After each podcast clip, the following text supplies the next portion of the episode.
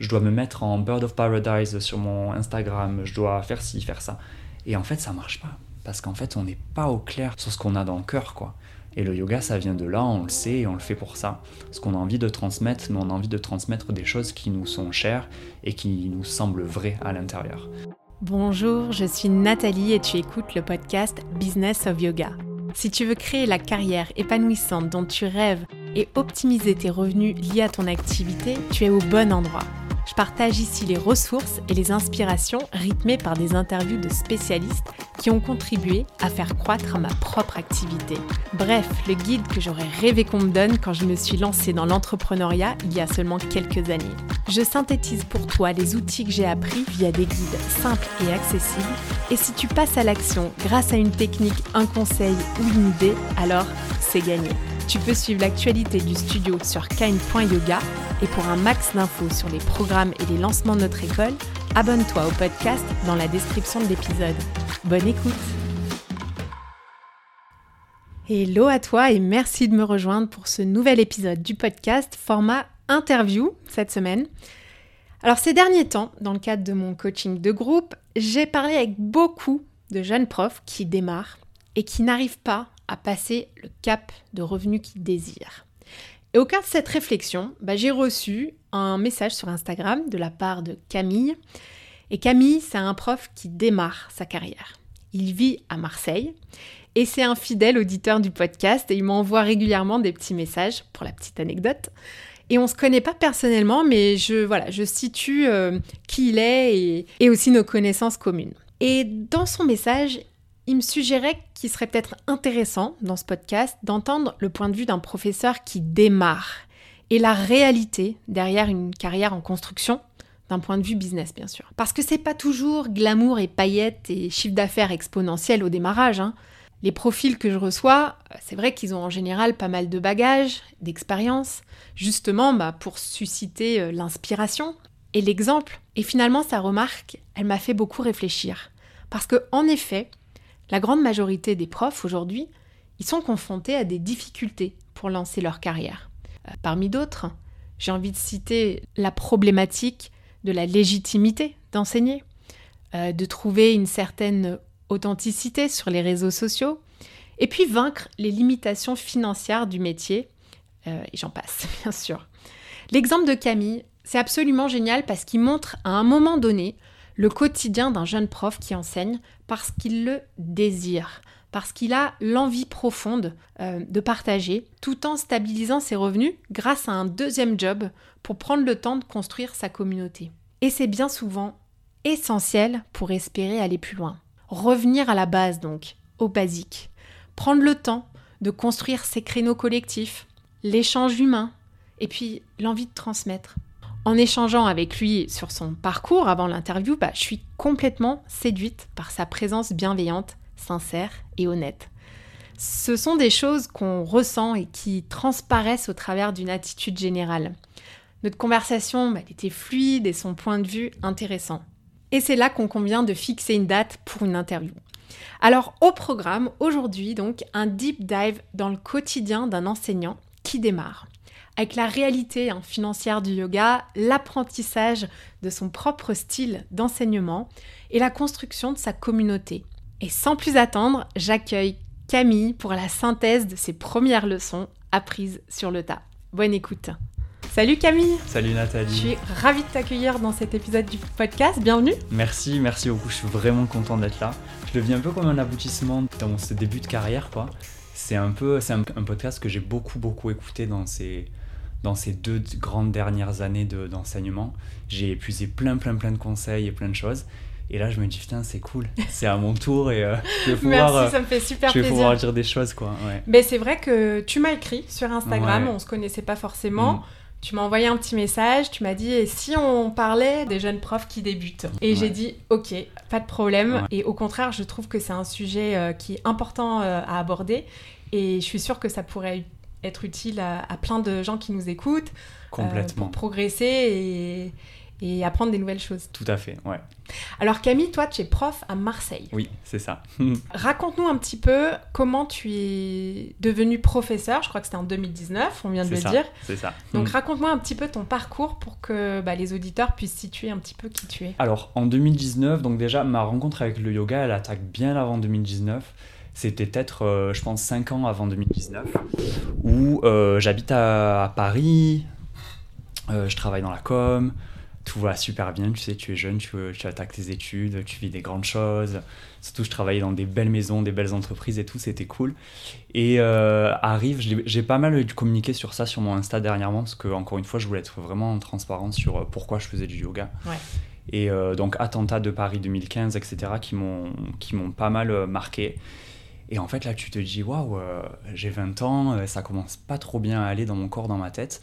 Qu'est-ce que je peux faire pour aller mieux, quoi? Et, euh, et, le yoga vient un peu comme ça dans ma vie naturellement. On me propose un cours comme, comme beaucoup de gens aujourd'hui. Et, euh, et c'est une belle rencontre. Ça n'a pas été un déclic, tu sais, en mode où tu te mets sur ton tapis et tu réalises qu'en fait, Ouais. euh, tu es là et waouh, la vie Ouais. prend enfin un Ouais. sens, quoi. Mais c'était plus un truc de waouh, ça me fait du bien et je crois qu'en fait, je vais le prendre un peu comme. Tu sais, un peu comme une thérapie ou euh, quelque chose où tu, tu vas à la salle, il faut, faut se donner un petit coup de pied aux fesses pour y aller. Ouais.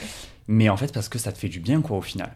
Donc, je continue ça, je prends des cours pas mal, etc. Et ça continue à faire ses effets sur moi et de grands effets. Et, euh, et après, je, je vois une copine qui part en Inde faire cette formation-là. Et, euh, et en fait, je me dis, putain, c'est c'est possible, quoi, de devenir prof. Et, euh, et après, voilà, je pars. Je, je, je bossais dans un café à l'époque à Paris, j'étais barista. Et j'annonce à mon équipe, mon patron, que moi aussi, je vais partir, comme tout le monde, faire cette formation de yoga, quoi. Ouais. Vous travailliez dans la même équipe euh Ouais, ouais, Ah on oui, travaillait dans la Donc, je Et en fait, j'avais le- vu, euh, j'avais vu ma Le collègue qui, perd partait. deux oui. bons éléments. Il se dit, oh là là, mais tout le monde part. Tu sais, c'était un peu Ouais. ce truc à la mode. euh, T'as l'impression de, faire vraiment partie de cette mouvance-là. Ouais. Et tu te dis, bon, je vais essayer, quoi. Et, euh, et on verra ce que ça donne. Ouais. Et donc, euh, tu reviens en 2019 et tu Ouais. décides de te lancer directement dans l'enseignement? Ben, c'était mon projet de base, mais euh, avec le yoga, on apprend beaucoup que les projets de base, finalement, ils, finis- ils finissent toujours par, par un peu euh, dériver, quoi. Ouais.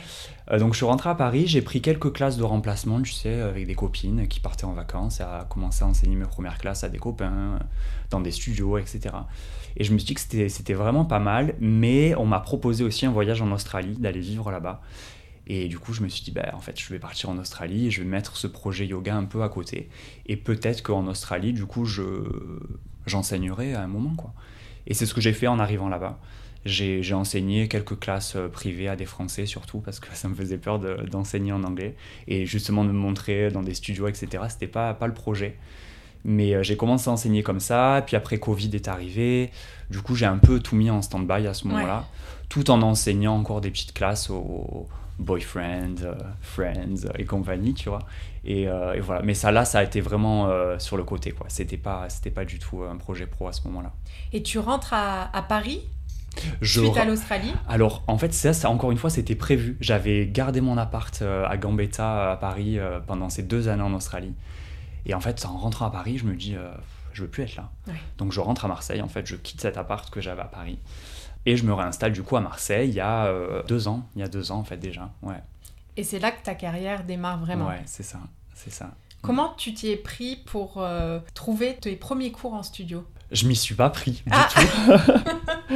je m'y suis pas pris et en fait pour être à 100% honnête, c'était pas une époque, je me cherchais un peu, tu sais tu rentres de voyage, t'es un peu perdu, tu te dis ouais, où est ma place, est-ce que je dois habiter en France, est-ce que je dois habiter à l'étranger, Paris, Marseille, je savais pas. Et j'ai commencé à prendre un peu des cours là-bas, j'en prenais pas forcément. Et euh, j'ai pris un cours de, de Humble Warrior à, à Marseille. Et, euh, et l'enseignante qui faisait Humble Warrior à ce moment-là, qui s'appelle Sophie, partait quelques mois après en voyage et m'a dit Cam, est-ce que tu veux récupérer quelques classes, enfin mes classes, ma classe justement, de, de Humble Warrior, parce que moi je vais partir quelques mois. Donc c'était basé que sur un remplacement de, de quelques mois. Et il se trouve en fait qu'elle est, qu'elle est jamais revenue. Et puis après, ces projets ont changé et que j'ai gardé cette classe du lundi soir à Marseille, 19h. Ouais. Parallèlement à ça, tu bosses quand même euh, autre part. Ouais, complètement. Ben, C'était nécessaire parce que tu te dis, euh, à, ce moment-là, tu as deux choix. Tu te dis soit tu fais une classe par semaine et tu gagnes, tu gagnes euh, pas beaucoup par mois et, euh, et, tu peux commencer à faire d'autres choses à côté en, en, lien avec le yoga. Soit tu sécurises un peu tes arrières et tu, et tu continues à être barista parce que ça, je le faisais du coup mm. depuis maintenant 7 ans. Et, et c'est ce que j'ai fait en fait pour que le yoga reste à ce moment-là de ma vie quelque chose plus sur le côté, on the side, et pas, et pas stressant en fait, financièrement parlant. qui hmm. Qui est pas cette pression monétaire en me disant Oh, mais j'ai pas, pas de clients ce soir, comment je vais faire, etc. Je savais que c'était que du plus dans mes, dans mes finances quoi, à ce moment-là. Ça, c'est quelque chose qui est important pour toi encore aujourd'hui, d'avoir cette liberté Ouais, complètement, complètement.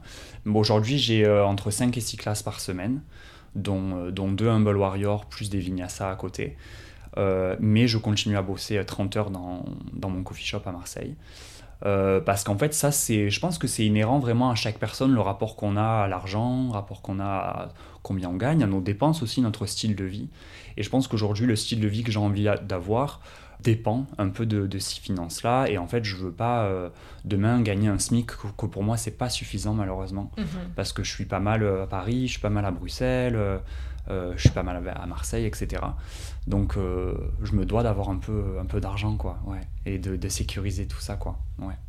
Donc quand tu démarres, tu apprends un peu sur le taf finalement, parce qu'avec un 200 heures euh, et pas trop d'expérience, tu démarres une classe chaque semaine. Comment, comment tu apprends? C'est quoi ton chemin? Ben En fait, c'est vraiment ça. Tu apprends sur le tas et c'est vraiment l'expression qui, qui, colle parfaitement à la chose. Parce que tu, en fait, tu débarques de 200 heures en Inde, t'es plein de bonnes idées. Enfin, je pense que tu incarnes le yoga d'une certaine manière parce qu'en fait, tu, le fais tellement euh, dans un esprit pur. Tu as juste envie de donner euh, ce que tu as appris et, euh, et être au plus proche de ce que tu as appris. Mais en fait, tu connais pas grand-chose. Tu vois, tu, tu sais enseigner que quelques postures. Et en fait, j'ai toujours, toujours retenu cette phrase d'un de mes profs en Inde qui m'a dit enseigne ce que tu connais. Et en fait, j'ai commencé à enseigner des classes très simples, très simples guerrier guerrier de Trikonasana, et on refaisait toujours pareil. et, et, après, après ça, ça se débloque, mais c'est vrai qu'au début, je... simplicité, simplicité.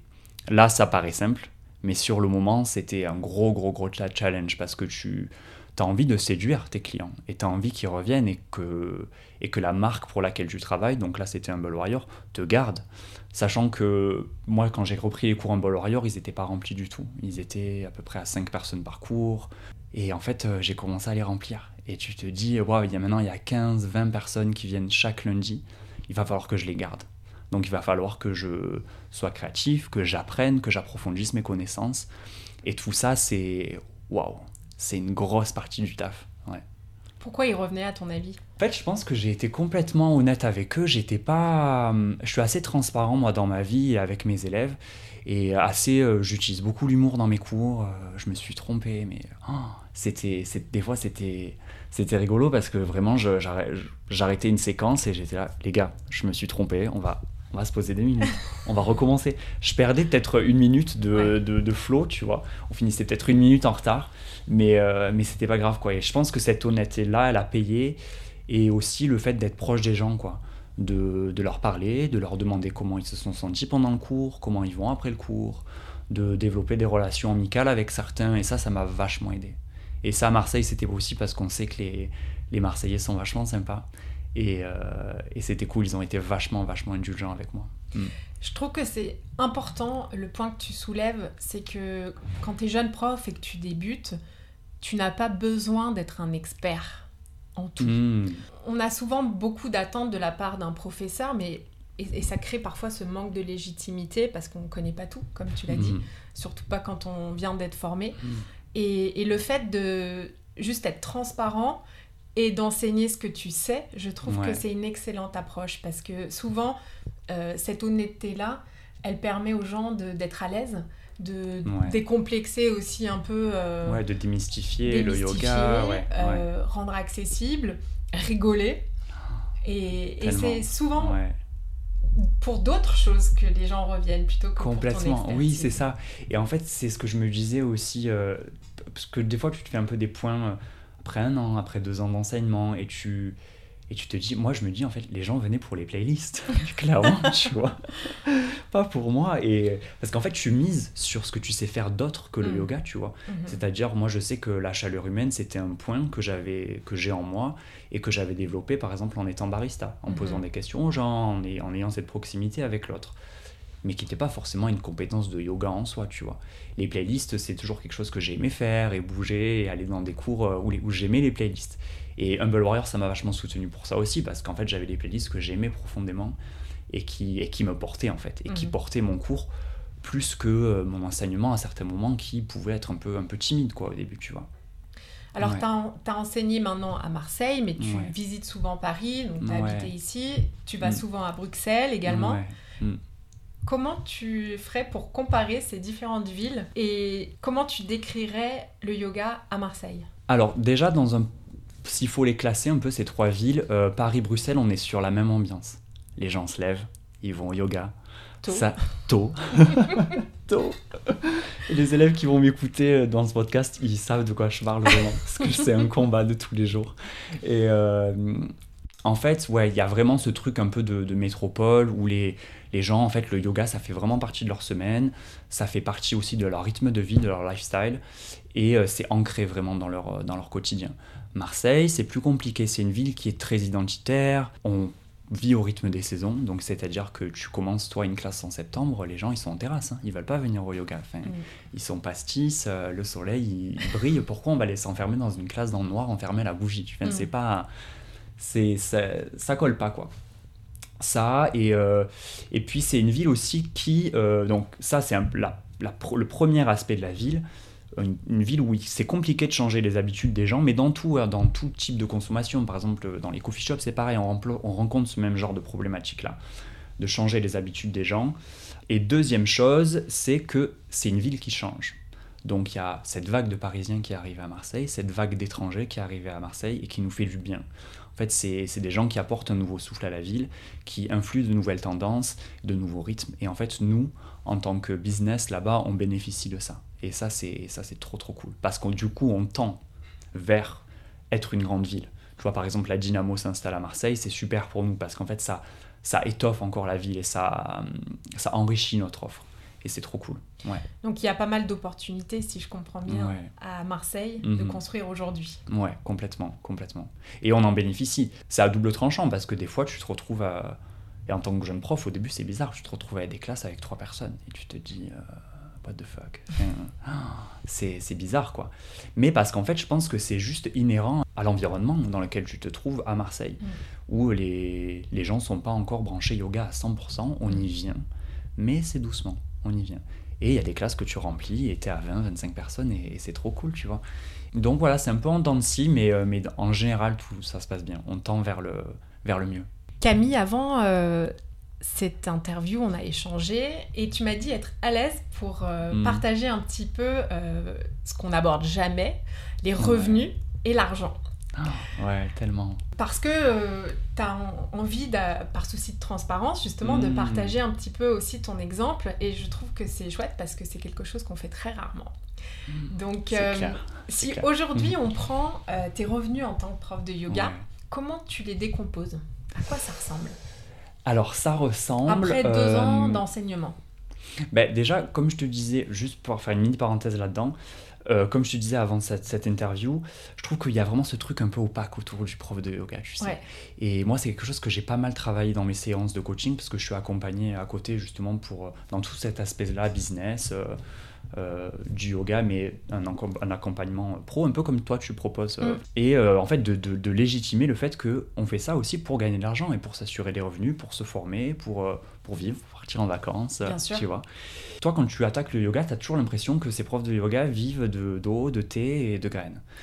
Sauf que toi, tu te dis, attends, j'ai repéré cette paire de Nike en vitrine, comment je vais faire Tu vois Et euh, donc, comment on fait Euh, Donc, moi, ce que j'ai fait, c'est pris, j'ai pris de jobs, comme je le disais. Donc, en fait, j'ai une grosse partie de mes revenus qui est assurée par euh, ma partie barista. Et en fait, c'est c'est un job que je fais depuis longtemps. Et donc, en fait, je prétends un certain salaire pour faire ce job-là. Et des entreprises me font confiance pour me payer un, un salaire que je mérite, je pense, et qui est plutôt, plutôt cool, je trouve. Et après, euh, mes classes de yoga, c'est que du plus. Et en gros, pour être, comme tu m'as posé la question, transparent à 100% sur ça, aujourd'hui je fais à peu près 5 classes de yoga par semaine. ça peut être 4, ça peut être 6. mais étalé, ça fait 5 et ça me rapporte à peu près 1000 euros net par mois. Ça, c'est des cours en studio uniquement ou est-ce que tu loues des salles? Alors, il y a, y a à peu près il y a une classe que je loue, enfin, je, où je loue un espace en fait. Et ça, je le dis aux profs qui attaquent, faites-le. Faites-le parce que en fait, moi, je loue une salle aujourd'hui qui me coûte 15 euros par séance. Ah oui. C'est. Je sais pas pourquoi il a loue si Il faut pas qu'il écoute. Il faut pas qu'il écoute le podcast parce qu'ils vont m'augmenter la salle. 15 euros, donc c'est-à-dire que moi je fais ce cours volontairement à 15 euros à mes élèves parce que j'estime que c'est un prix qui est plutôt correct, surtout à Marseille où les gens n'ont pas les mêmes revenus qu'à Paris. Et en fait, ça permet à des gens qui ont moins de revenus de, déjà de venir à cette classe. Et cette classe, elle est ultra rentable pour moi en fait. C'est-à-dire mm. que on a à peu près 10 élèves sur cette classe-là par, par séance. Et le calcul, il est vite fait. Mm. Et en fait, c'est une séance qui est. C'est tout bénéf pour moi en tant mm. que, que businessman. Quoi. Bah oui c'est cool. Et après, le reste, ben, je, je, suis sur les grilles des, des, studios avec lesquels je travaille, sur les grilles de, Humble Warrior aussi avec qui je travaille. Et ça, ça c'est plutôt cool aussi. Et je trouve qu'il y a vraiment ce truc aussi assez honnête des studios, hmm. de nous proposer des, des, rémunérations variables si on remplit la classe. De, c'est plutôt, plutôt honnête. Par contre, j'ai eu refusé euh, dans, ce, dans ces deux dernières années des propositions de studios qui me proposaient 30, euh, 35 euros par classe. Mhm. Et là, c'était no way. Enfin, je veux dire, après, c'est pas. C'est pas, pas rentable en fait. Il faut mhm. savoir qu'on passe beaucoup de temps à préparer une classe de yoga, surtout au début. Ça peut nous prendre des heures et des heures en tant que jeune prof. Euh, faut pas. Puis, je trouve que ça, tend, ça fait tirer le marché vers le bas quoi. Enfin, 30 euros, on en a 22% de charge. Enfin, on va où quoi? Puis tu as le transport pour aller, oh, pour revenir, ouais. le temps. L'installation de la salle, enfin, on connaît toutes les, les problématiques et le, tous les petits trucs qui s'ajoutent euh, à cette heure-là de cours euh, à proprement dite. Quoi. Mm. Donc, euh, donc voilà. Ouais. Donc aujourd'hui, mm. tu, as, tu as des revenus qui sont basés sur l'enseignement collectif. Ouais. Est-ce qu'à un moment donné, tu t'es posé la question de développer mm-hmm. et d'augmenter un petit peu la part du yoga dans ton chiffre d'affaires euh, global En fait, c'est vers quoi je tends euh, au fur et à mesure. là, par exemple, le projet cette année, ce serait peut-être d'enlever une demi-journée, une journée de, de coffee shop dans, enfin, du coffee shop dans lequel je travaille pour me permettre du coup d'avoir plus de temps, de mettre d'autres classes, de me permettre aussi d'utiliser ce temps-là pour de la formation.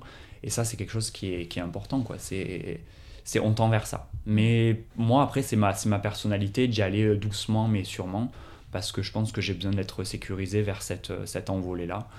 Et, euh, et, encore une fois, moi, ça vient juste répondre à des besoins personnels. On n'a pas tous les mêmes besoins. Il y a des gens à qui ça convient de gagner 1000 euros, 1500 euros par mois. D'autres gens ont besoin de plus, de bien plus que moi parfois. Et, c'est ok, quoi. faut juste en fait être ok avec le fait de, de, vouloir gagner tant dans sa vie, quoi. Se lever le matin et se dire, ben voilà, je veux être prof de yoga, je veux gagner tant par mois, je vais rendre ça possible. C'est tout à fait normal. quoi.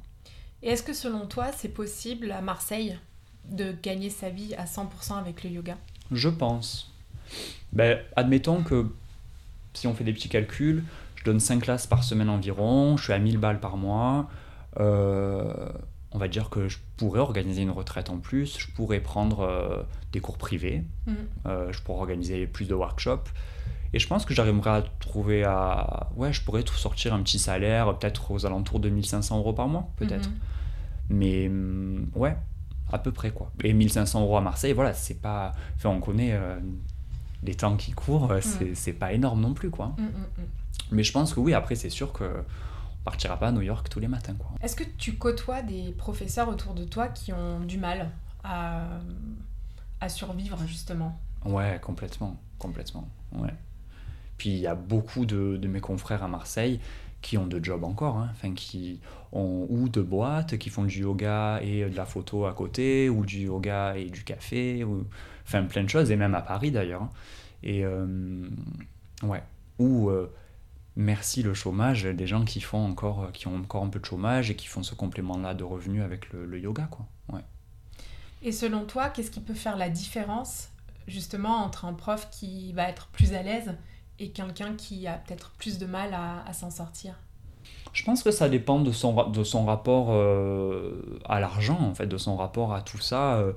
Il y a des gens qui n'ont pas besoin de beaucoup pour vivre et qui sont, par exemple, si on est célibataire à Marseille, sans enfant, bien sûr, fait encore une fois, on est un peu centré sur nous-mêmes dans ces moments-là quand on n'a pas d'enfant. Et c'est mon cas, j'en ai pas. Je pense que c'est possible, ça ça pas de la qualité d'enseignement et ça, il faut faut surtout pas que ça en enlève. Il faut juste en fait être au clair avec ses, ses envies et, ses projets, quoi. Ouais.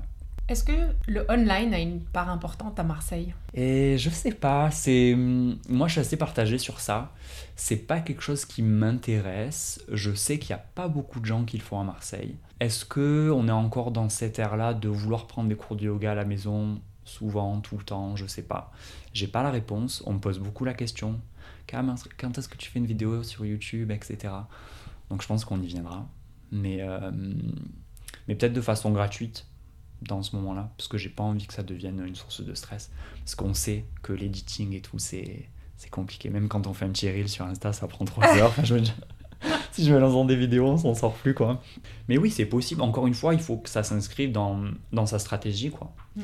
Et, euh, et, je vois des, des, des, copines profs de yoga aujourd'hui qui, qui ont des revenus grâce au online. Et c'est cool parce que je vois que ça marche et je vois qu'il y a des inscriptions, etc. Et tant mieux. Mais ça, c'est pas. Euh, en fait, dans un début de carrière comme ça, il n'y a pas de je dois faire ci, je dois faire ça. C'est vraiment, je pense, qu'est-ce que j'ai envie de faire. Parce que le je dois, euh, moi je l'ai vachement vécu au début en mode oh, je, dois faire, je dois faire un post de yoga, je dois, je dois me mettre en Bird of Paradise sur mon Instagram, je dois faire ci, faire ça. Et en fait, ça marche pas parce qu'en fait on n'est pas au clair sur, ces, sur ce qu'on a dans le cœur quoi. Et le yoga ça vient de là, on le sait et on le fait pour ça. Ce qu'on a envie de transmettre, mais on a envie de transmettre des choses qui nous sont chères et qui nous semblent vraies à l'intérieur. Donc en fait si j'ai un message à faire passer aux jeunes profs aujourd'hui, c'est qu'il n'y a pas de je dois, il n'y a que de j'ai envie de faire des choses. Ouais. C'est J'en profite pour faire la transition, tu parlais des réels.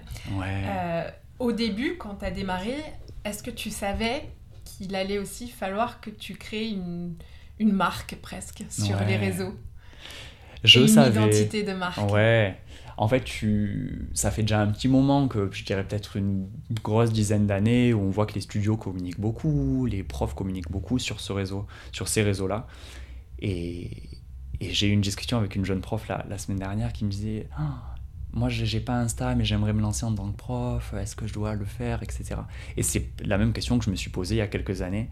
Et, euh, et du coup je pense que, euh, je pense que oui c'est nécessaire, c'est pas obligatoire, et encore une fois il y a des façons de faire.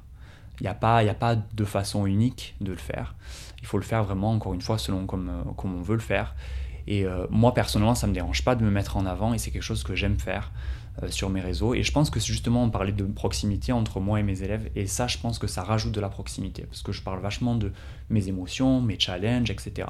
Tout en restant dans une posture professionnelle. Parce qu'il ne faut pas l'oublier, on est quand même des professionnels et on n'est pas en train d'étaler nos vies non plus complètement sur les réseaux. Mais, euh, mais je pense de la bonne manière pour que les gens s'identifient. quoi. Ouais. Juste par, euh, parce qu'on a envie de connecter entre nous. quoi. On n'est pas, on pas un prof sur un piédestal. On est humain. quoi on rencontre des choses et, des fois ça fait du bien de les partager. Ouais. Alors comment tu t'y prends pour, euh, pour partager tout ça toi sur ton compte Insta? Tu as une, une, méthode ou c'est un peu euh, aléatoire? Moi c'est assez organique. J'ai pas, euh, j'ai pas de rétro-planning jusqu'en 2025, trois posts par semaine, etc. Je, déjà mon compte Insta il est pro et perso, ça c'était une volonté de base. J'avais pas envie d'avoir un compte pro que pour le yoga parce que je pense que ça j'ai pas mal parlé de ça avec ma coach euh, aussi et euh, parce qu'en fait c'est la, limite elle est fine entre un prof de yoga et, une personne quoi. Enfin quand je donne mon cours je suis prof mais je suis aussi cam quoi. Et donc il y a vraiment ce truc là de, scinder les deux de le faire de manière assez organique. Moi j'utilise pas mal d'humour aussi comme je disais tout à l'heure dans, dans, mes stories dans mes posts. J'ai envie que ma com elle soit fraîche. J'ai pas envie que ce soit chiant parce que Dieu sait que la com autour du yoga, ça peut être chiant. Vraiment, des fois, tu dis des trucs, tu te dis, des fois c'est trop long, des fois on raconte toujours les mêmes trucs, et on voit toujours les mêmes ambiances. Et... Parce que je pense qu'en fait, les gens veulent coller dans une espèce de moule, et c'est normal parce qu'on est humain, on a besoin de se sentir appartenir à quelque chose.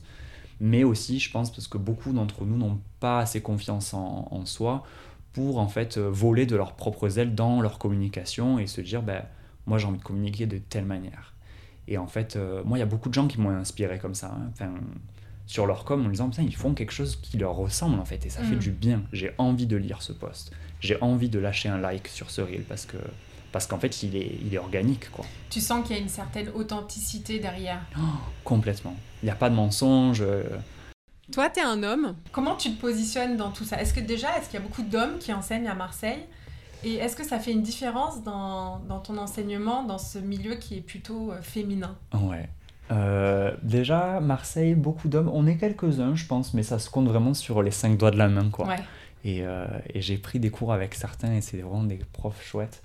et je pense qu'aussi, moi, dans le développement business de ma marque et de, et de, de mes cours, quoi, ça, c'est quelque chose qui a été porteur d'être un homme parce que ça crée une différence parce que les gens euh, s'identifient autrement à moi. Surtout qu'un public qui est majoritairement féminin, encore une fois, à Marseille, c'est, j'ai encore des, j'ai, des gars dans mes cours, mais c'est pas, ça représente peut-être 20%. Quoi. Hmm. Je pense que des fois, euh, les filles de mes cours me disent euh, oh, c'est cool, des fois c'est un peu impressionnant, il y a un peu ce... moi je suis pas une femme, je le sais pas, mais d'entre filles se dire oh il y a cette super belle prof de yoga qui est là et ça me fait peur c'est un peu impressionnant. Du coup le fait que tu sois un, mec ça démystifie un peu la chose et, et, moi je trouve ça trop cool.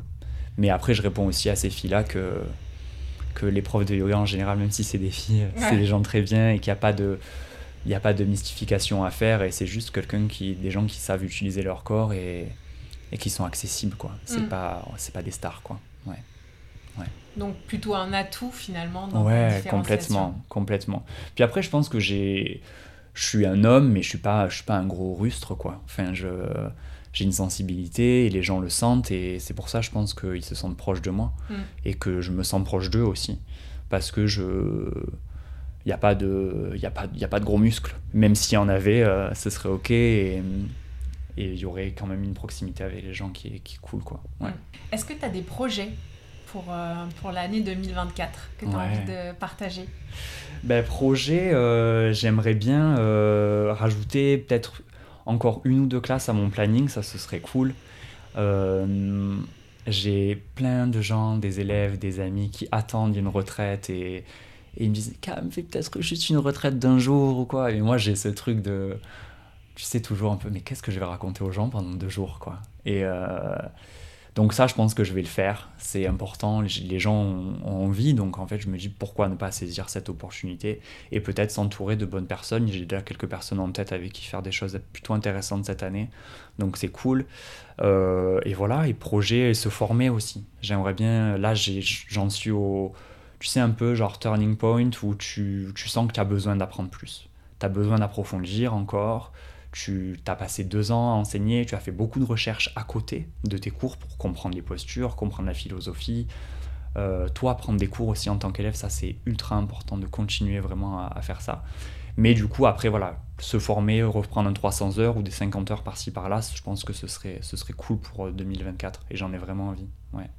J'aime bien ce que tu dis quand tu, quand tu mentionnes qu'il ne faut pas trop se précipiter non plus. Tu prends le temps hmm. de construire euh, ta communauté, tes élèves.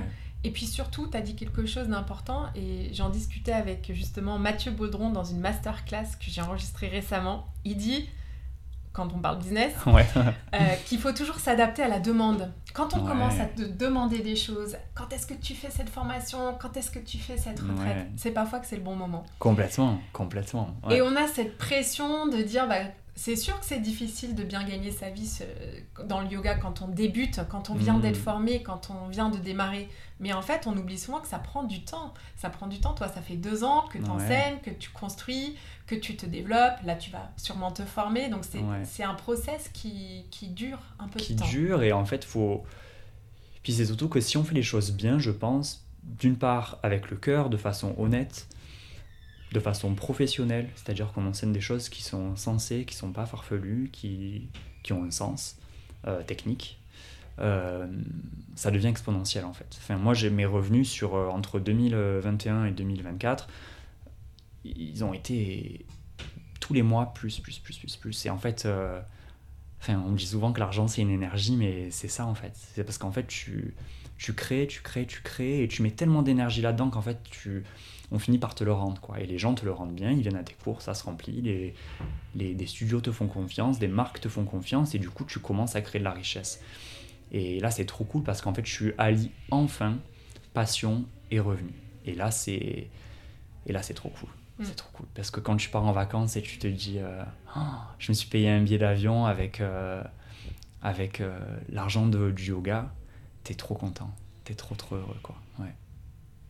Merci beaucoup, Camille, d'avoir participé à, cette interview. C'était un plaisir de discuter avec toi. Mm. Je te souhaite un bon retour à Marseille. Et puis, quand on va stopper l'enregistrement, je vais te proposer de faire un petit guest teaching euh, à Cannes pendant que tu es là. On va voir si ça colle en termes de date. Donc euh, si ça colle pas, je le couperai au Je, je serai toujours, toujours dispo, toujours dispo. merci beaucoup merci, Camille. Merci. Alors je sais pas ce que tu as ressenti et c'est pas très rationnel, hein, mais moi j'ai ressenti au contact de Camille de la bonté, une curiosité sincère pour l'autre une grande humilité et le partage d'une passion personnelle axée sur l'échange et sur l'humour. Je vois ce que doivent euh, apprécier les élèves dans ces cours, parce que c'est une personne qui tend à démystifier le côté parfois un peu dogmatique du yoga avec une pratique et un enseignement humble et drôle. Il prétend pas tout connaître et je pense que ça contribue largement à son succès. Comme je le dis souvent, T'as pas besoin d'être un expert surdiplômé dans ton enseignement. T'as juste besoin d'en savoir un peu plus que les autres et d'enseigner ce que tu sais. C'est déjà suffisant. Allez, je le répète pour la route. C'est déjà suffisant. Cette conversation me donne l'envie de rappeler les bases d'un démarrage d'une carrière yoga. Construire sa communauté avant tout, être là physiquement pour ses élèves, développer ses créneaux, même s'ils marchent pas bien au démarrage, s'accrocher et construire. Camille a repris d'ailleurs des créneaux qui n'avaient pas atteint un niveau de stabilité avec euh, la récurrence des élèves, et après deux ans, il peut être fier de son travail et commencer à envisager la suite avec des ateliers, des retraites et d'autres offres. La base, donc un excellent rappel d'être là, présent, motivé et engagé. Continuer d'apprendre et pas vouloir aller trop vite. Camille a d'ailleurs fait le choix d'un autre job en parallèle, comme euh, tu as pu le découvrir, qui lui permet d'atteindre le lifestyle et le niveau de vie qu'il vise pour lui-même. Et c'est que maintenant, après deux ans, qu'il commence à envisager de réduire un peu ses heures dans son autre job pour développer la partie yoga un peu plus. Patience donc. Allez, c'est la fin. J'espère que cet épisode t'a fait réfléchir à quelque chose pour ta propre activité quel est l'élément ou l'idée qui t'a le plus marqué durant cet échange avec Camille? Est-ce qu'un déclic ou une nouvelle idée a émergé dans ton esprit? Si oui, alors c'est à ton tour de jouer et comme d'habitude, je te souhaite une très très belle journée. Merci d'avoir écouté cet épisode. J'apprécie tout particulièrement les retours et les commentaires sur ce qui t'a été utile ou non. Laisse-moi un petit mot et une note si cet épisode t'a plu. Le must, c'est de partager ce podcast avec une personne à qui ça pourrait être utile. Ça fait vraiment une énorme différence pour mon travail que tu prennes ce temps. Je te donne rendez-vous la semaine prochaine et d'ici là, suis ton intuition et prends une action qui te rapprochera un pas de plus vers ce pourquoi tu es là.